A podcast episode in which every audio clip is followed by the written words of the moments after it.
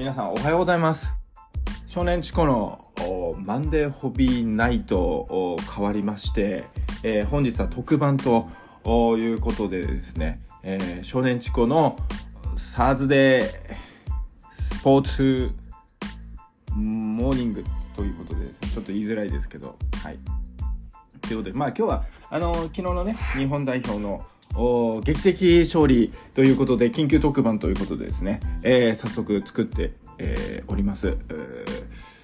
はい、えー、まずは、はい、えー、森保監督以下あ26名の選手たち青木選手たちに対して、えー、最大の敬意を表しですね、えー、まずはおめでとうございますと言いたいと思います。おめでとうございます。はい。ということでですね、えーと、日本代表がドイツと戦いましてワールドカップ2対1で勝利ということでですね、えー、カタールでの戦いがあ無事ですねまず初戦、えー、きっちりきっちりと収められたということでですね、えー、本当に素晴らしい試合でしたし、えー、素晴らしい結果につながったと思います。で、えー、っとですね、そのワールドカップ始まって、えー、最初の試合ですね、えー、カタールのが、まあ、2-0で負けた試合の時に特番で出ていたあいわゆるその解説者というか、まあ、サッカーの、えー、記事をよく作ってる人たちとかの解説してる人たちですねが、まあ、こぞってですね森保さんには戦術がないと。で、えー、ドイツのハンジ・フリック監督は素晴らしい戦術を持っているみたいなあことをずっと言っていたんですけれどもまあ蓋を開けてみればですね、えー、多分ドイツは結構いろんなところに書かれてるんですけども調整不足ですと。でまあそのねえー、っとまあ、日本のそのカナダ戦みたいな調整試合としてオマーンと戦ってるんですけれども、まあ、1-0でっていうところがもうすでに、え暗雲を立ちこ暗が立ち込めていたんじゃないかなと思いますし、えー、まあ、実は今日になって21日の記事とか読んでるとあの元ね浦和の、えー、ブフワルドっていう監督が昔いたんですけれどもあのブフワルドの発言とかも聞いていてやはり最大限に注意しろというふうに言ってるんですね。でキーマンは鎌田と、えー、堂安だというふうに言っていて、まあ、それはなぜかというともうドイツで名前がよく知られている選手ってことなんですね。で今季になって鎌田も堂安も、えー、非常に得点力が高いので決定力が高いということはもうカウティングの段階で分かっていたはずなのですでも、えー、まあ堂安のシュートのシーンっていうのは南野が打って弾いたノイアーが弾いたところで、えー、真ん中にズドンといらい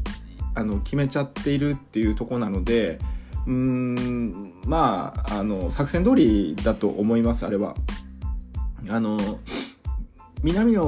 もそのポジショニングとして三笘の後ろをちょろちょろちょろちょろするような形をとっていたので、まあ、あの左からもともとその4231だったので、えー、と左の、まあ、4231とか433で組んだ時にあの南野っていうのは左のフォワードだったり左のミッドフィルダーというポジションだったんですね。で今回の場合っていうのは三笘がいてさらにそこに南野が構える衛星のようにね三笘を中心として衛星のようにこうカバーするみたいな形になってその三笘のパスの出し先を作れっていうのが多分指示だったんだと思うんですね。まあそんなことしなくてもあの実は結構パスの出しどころっていうのは結構あったんですけれども、えー、で、えー、多分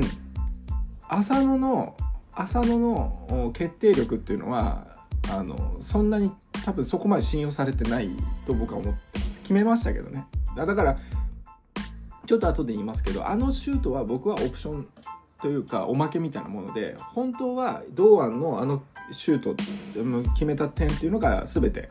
だったんじゃないか。当初の戦戦術通りの結果だったんじゃないかなと思います。で、えっと、南野はちゃんと仕事していてで三笘の周りを衛星のように行って三笘のパスコースを出すっていう、え、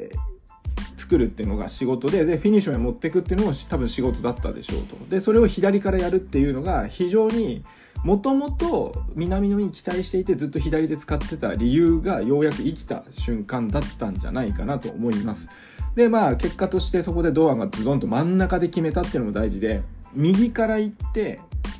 右から行って中に入れ入っていって決めるっていう流れだったんでもともと久保建英に期待していた動きだったわけですよね。でそこはもう伊東純也が不動の右サイドなのでもう久保が置けないから、まあ、左に置いたって形で、まあ、調子良かったんで久保を左に置いたんですけれども、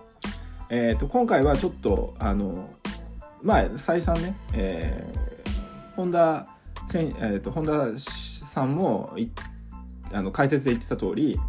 ミュラーがあの降りてきてしまうので1対1の状況を作れない2対1になってしまって数的不利の状態になってしまうために、えー、彼のテクニックが全く使えなくなって、まあ、封じ込められてたんですね。でそこを前半に改善できればよかったんですけど前半は改善せずにそのままいっちゃってるわけですね。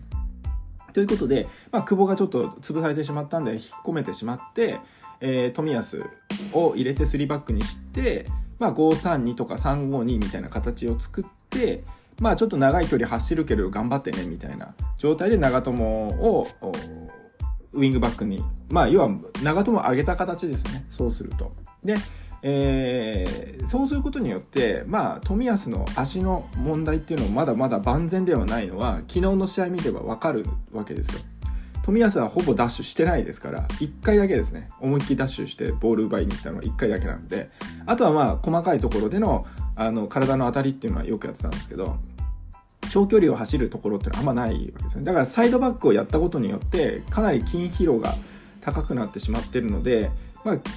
まあ、センターバックをやらせるしか方法ないんですよね。今の状態だと。という状態でしたと。でもそれで良かった。昨日の試合はもう相手のそのフォワードの陣形とあのディフェンダーの陣形が全く噛み合ってなかったので前半は。それをもうスタディバックにすることによって噛み合うようになってきた。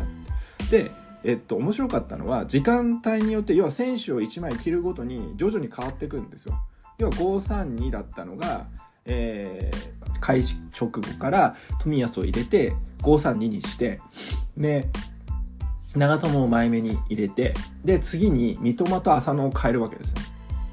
で長友がいなくなってでえっと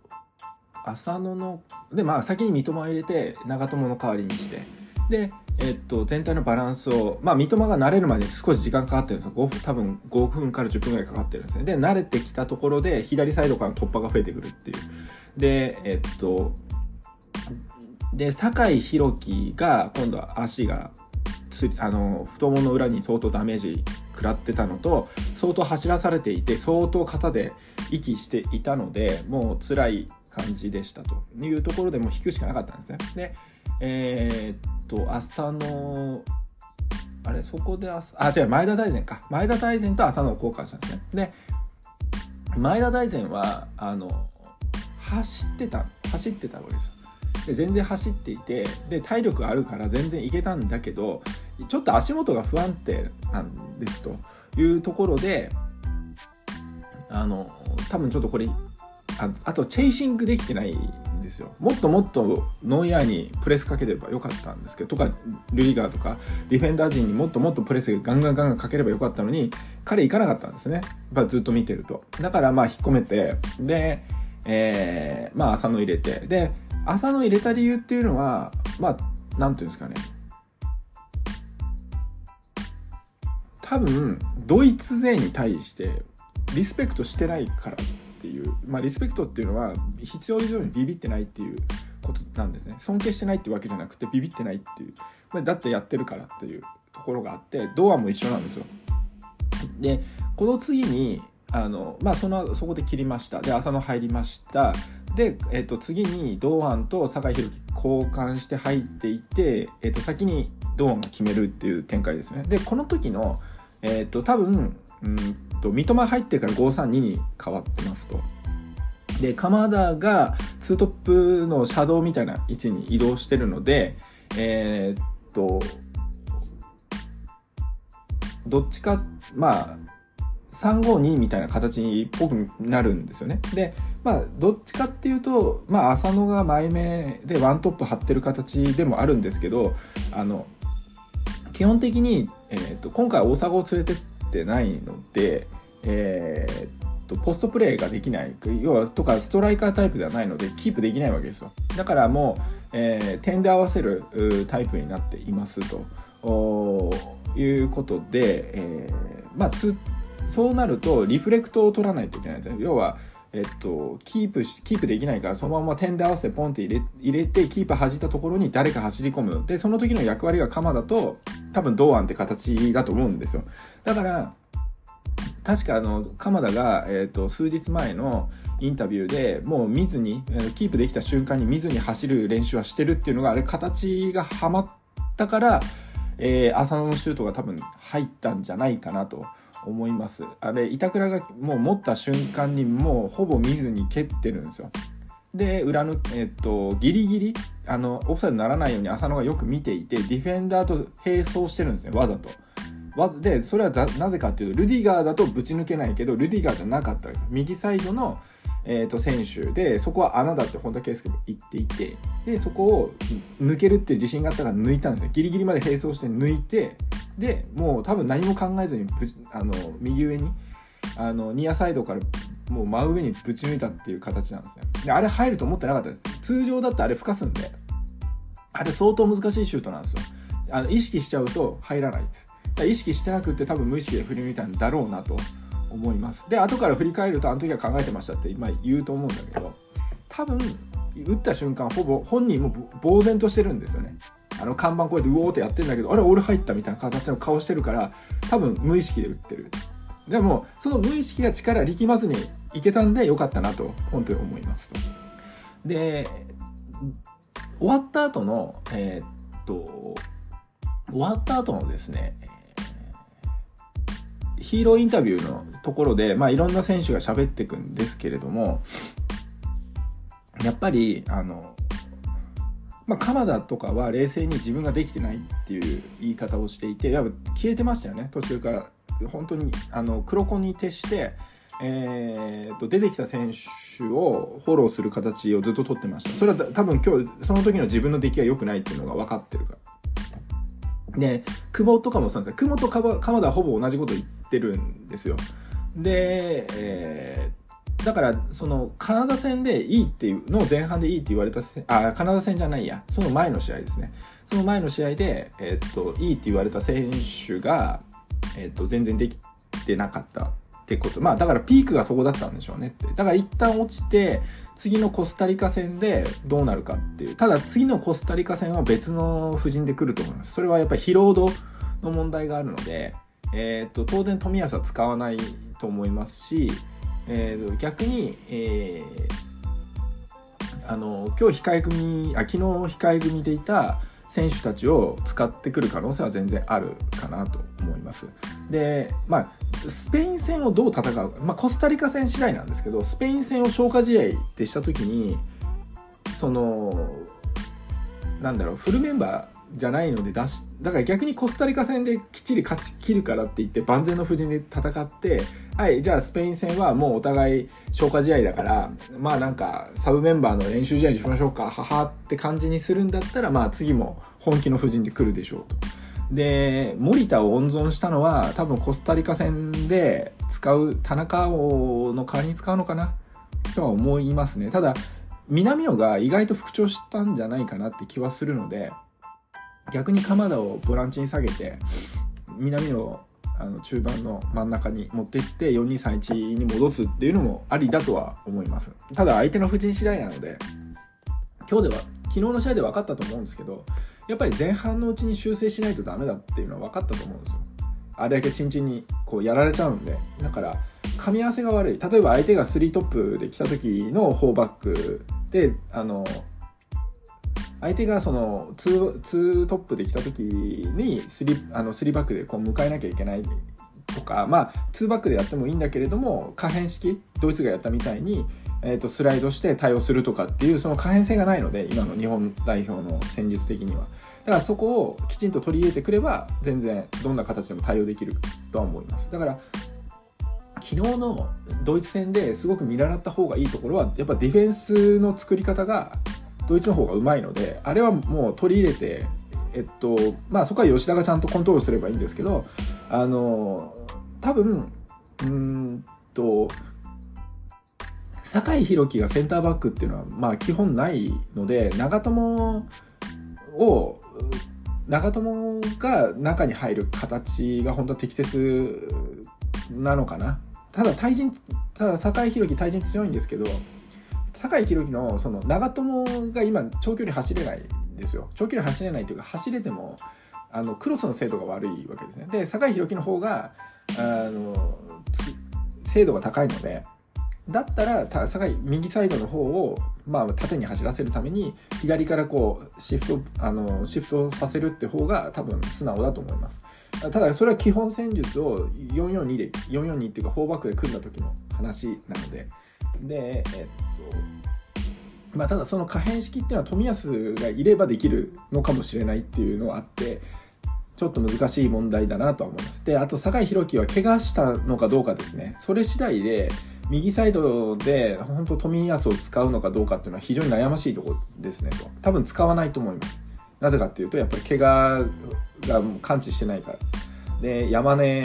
がちょっと緩いんですけど山根使うしかないという状況です。ねだだったら攻撃的にあの3バックにしてで343とかあ361とかで中盤を厚くして戦うというやり方もありますで日本は昔から4バックよりも3バックの時代の方があの長かったりするので、まあ、352って昔からすごく相性がいいシステムだったりするしそういう戦い方もありますねという感じでございます。はい。で、えー、で、だからもともとその話戻すと、で、その後権田とかのインタビューを聞いてると、あのやっぱりこう自分のせいでプランが狂ったって言い方をしているのでってことは前半は0-0で行きたかったんですよ。前半0-0で行きたくってで、えーと、1-0で勝つっていうプランで堂安入れるっていう予定三笘と堂安で決めるっていう多分プランニングだったんだろうなとで締めにディフェンダーで冨安とか入れてきっちり抑えて戦うみたいな感じだったんだと思うんですけどまあ PK 取られたっていうところであとはまあとにかくこう走らされて。えー、全体がこう狂ってったっていうところで、まあ、戦術を変えたと。まあ、システムを変えたとか、戦術を変えたんですね。もうそもそも。で、あれは今までのプランニングになかったところなので、多分、その場でスタッフと話し合って急遽決めたんじゃないかなって僕は思います。あくまで想像ですよ。ただあれはちょっと今までに全く見ない手だったんで、緊急プランでもなくても、あまあ緊急プランですね。その場で考えてその場で実行したプランじゃないかなと思います。それがうまく当たったのが、まあ、今回ラッキーだった。ともあるしだから森保監督は持ってる人だと思います。うん、すごい運を持ってる人。だからあの田島会長の目があの子飼いだとかいろいろな人がいろんなこと言うんですけど、まあ、ある意味田島さん自体が森保監督が持ってる運にかけた。天運にかけてしまった。だからそれが当たったんですよ。っていう感じだと思います。だから前半だけ見ると今までの森保監督なんですよ初め3なんですよいやもうダメだなって多分全国民が諦めた瞬間だったんだけれども後半道がいるように変わったんで、まあ、あそこで何かこうハーフタイムで修正する何かっていうのは誰が何を言ったのか分かんないですけど後から多分出てくると思います終わった後に「あのハーフタイムで何があったんですか?」って聞いたら実はこういう話し合いがなされてっていうのが出てきて選手から多分話が出たのかもしれないですけどね。でそこでそのスイッチが今までその自分の意思っていうのはなくてやってたとかってもし本当にあったんだったらようやく自分としてこうやるんだっていうふうに決めたとかっていうふうにまああったのかもしれない。うん分かんないです。ここはじね実際どうなのか分かんないですけど。はい、でドイツがダメになった理由は、まあ、見れば明らかなんですけどやっぱミュラーとギュンドアン下げたからってただそれだけなんですよ。そうすると予想以上に中盤にためを作れる選手がいなくて2枚変えたのが失敗だったんですけどあの2枚変えざるを得なかったんじゃないかなっていうのが本音です。僕から見て。なんでかっていうとえー、いやあのミュラーあ違うなギュンドアンかな？でもミュラーもそうかな。なんか引いていく時にコートが出る時の肩の動き見てほしいんです。もう一回。すごい肩で息してるってことはもう走れなかったんだと思うんですよね。あのタイミングで2人とも。だから変えざるを得なかった。ってことは森保プランは前半0-0で抑えれば勝てるっていうよりは前半0-0で要は相手にボールをキープさせてものすごく走らせて体力を落とさせて緩くなった後半にカウンター一発を狙ってんじゃないかなと。だから1-0で堂安決めろよっていうところがあったんじゃないかなだから浅野はもともと決めるが決めないかちょっと未知数だったんでとりあえず打ってしまえばノイアーは弾くしかないって状態を作ればいいっていうのが詰めればいいでしょ。ってで鎌田か堂安が決めればいいでしょっていうのが当初のプランだったような気がします。ただノンルックでパスを通すっていう鎌田の発言があからすると、まあ、浅野はあれは練習してたパターンなんだろうと思います。あとはやっぱりこう現地で右サイドががら空きになってるという、まあ、強度は他のところの左サイドよりは圧倒的に弱かったっていうところは、まあ、試合の中で分かってでそこを徹底的に狙ってますよね。だからほんで本当は伊東純也が頑張ってそこ抜けてほしかったんだろうけど伊東純也もうウィングバックになってずっと守備してたんでまあそうなるとまあ、右サイドから誰か攻めるしかないから、まあ、浅野が右サイドから攻めるっていう形になったんじゃないかな。と堂安をそこに集中的に投下して右から攻めるって形になったんだろうなと。だからまあ戦術的にはまったからうまくいったって形ですね。だからこれで今まで指揮者と言われる人たちがあポイチ無能ポイチ無能って言い続けた結果まあなんか逆襲のポイチになったっていう。あのまあ手のひら返しはこれからいっぱい起こるとは思いますけどまあこれでえー、なんだろうな。まあもしかすると要は研究されないようにずっと隠してましたっていうのはよくこの人何やってくるかよくわからないっていう状態にわざとやってた気はしなくもないです。それはなぜかっていうと、直前に日本戦をどう思いますかっていう質問に対して何をやってくるかよくわからないっていう言葉が出てきてるのと、なんかあの、ケルン大学でデータ分析をしてる日本人大学生がいるんですよね。26歳の人が。でその人のコメントとか見てるとその人に分析させたさせてたらしいんですよ。7し過去7試合ぐらい。直近7試合で直近7試合多分全部分析するときっとパターン全部変えてるので何どのパターンで来るかがよくわからないっていうのが多分本当でで前半のスタンダードな形って多分そのカナダ戦の1個前のパターンで組んでんですよね。でただ一つごあの失敗失敗というかプランの中になかったのは中山がいたわけですその時は。だから右サイあ、えっと、左サイドか。左サイドから組み立てていたわけですけど今回長友が入ったことによって、えー、っと長友はあの組み立てるわけではないのでどっちかっていうとあの強度で戦う人間です。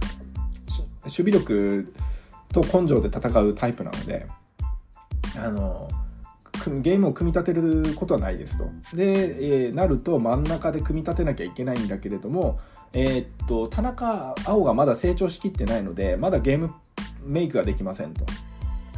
そうなると鎌田しか、ね、最初のところだと作れないのでだから本当であれば本当であれば、うん、一番いい布陣って何だったのかっていうと、えー、今回の三笘は正しいプランニングだと思いましたが久保を真ん中にもまあ久保か南野を真ん中にもあ一番いいのはこうですね。えー、っと前田がいて、えー、4231で行くんだったらですよ。4231で行くんだったら前田えー、っとえっとですねシュミット・ダニエル。ななあのなんで権田がダメかっていうのはちょっと後で言いますけど。えーと、シュミット・ダニエル。で酒井宏樹、えー、吉田、えーと、板倉吉田麻也、えー、と長友。本当は中山ですね。でで前が、えーと、久保、えー、南あとごめんなさい、えー、と中盤の底が、えーと、森田が復帰できないんだったら、えー、遠藤鎌田で久保南野、えー、伊東純也で前田大然っていうのがスタンディングメンバーでで後半になって徐々にまず久保と三笘交換。で左から仕掛ける。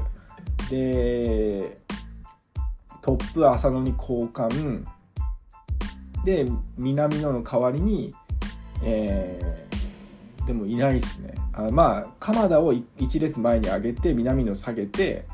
えー、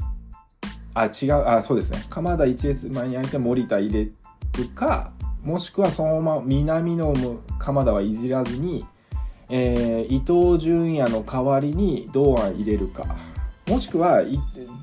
442に戻してもいいです。伊東純也あのセンターフォワードも今やってるんで、えー、っと浅野と伊東純也の2枚にしてで右に堂安入れてでは実質3枚で戦うみたいなやり方もある。まあつまり 4, 4トップみたいな形になると思うんですけど。で戦うっていう方法もなくはないです。ただ今のやっぱりこう左から組み立てられなくなったっていうのが逆に、えーまあ、戦術の、まあ、なんていうか、読めなくなったところだと思います。で、えっと、あとは、森田が復帰すれば、田中碧の代わりには絶対森田しか入らないですと。で、田中碧がちょっとウィークポイントに若干なっていて、あの、やっぱりこう、パス精度が疲れてて、後半パス精度本当良くないんですよね。で、えー、っと、やっぱり森田のダウングレード版なので、田中碧っていうのは。だから、ちょっとあのまあ育てる意味で使ってるとは思うんですけどあのやっぱり森田を早く復帰させたいなっていうのは監督としては思ってんだろうなって思います。であとは遠藤を使い消耗しすぎないために遠藤やっぱこうね使いあの体持っちゃうんですけど要はベスト8が今回目的ならばいあの絶対1回休ませないといけないんですよでできればスペイン戦で休ませたいわけですねあのもうスペイン戦は負けてもいいって状態で臨んだ方があのまあ下手すら5-0で負けてもいいんですよ。あのドイツ戦ドイツがどうなるか次第なんですけど。ドイツとスペインが要はコスタリカに勝ってで勝ち点6の状態で、えーなっていてでドイツスペインでドイツとスペインが引き分けたら4-4になるわけですね。でこの状態でドイツがコスタリカとやってボコるとあダメか。そうこうなったらまあ日本は上がれないんだ。だからドイツとスペインはどっちかが勝つし勝ってもらうしかなくなるんですねそうすると。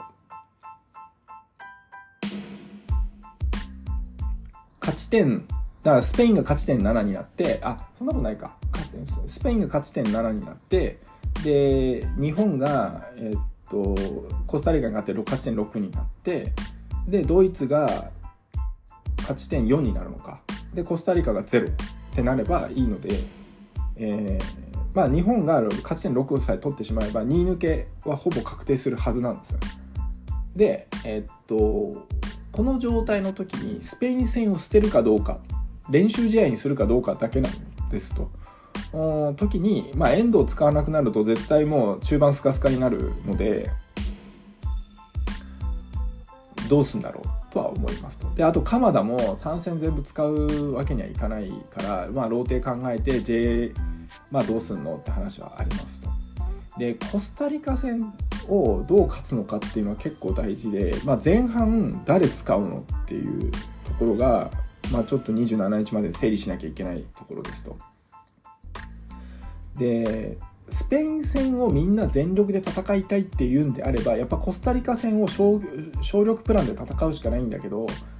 目的はベスト8なんだったらやっぱコスタリカ戦を全力で叩きに行くしかないんですよね。で今回のあのスペイン戦スペインコスタリカで7-0でコスタリカ負けているんでコスタリカのモチベーション多分最悪だと思うんですよだから勝ちやすくはなっているものの、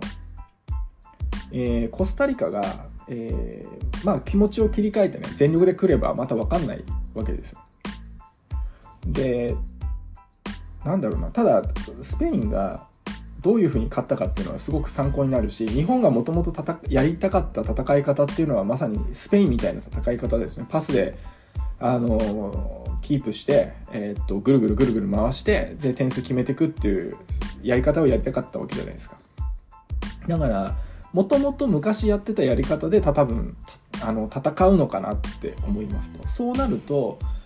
えー、っと前田大然タイプはじゃないんですよね。センターフォワード。だから町野連れてきた気はします。町野はあの要はポストプレーができるタイプなのであとはあ上田綾瀬がいましたね。だから上田綺世がトップかなコスタリカ戦は。ってなるかなと思います。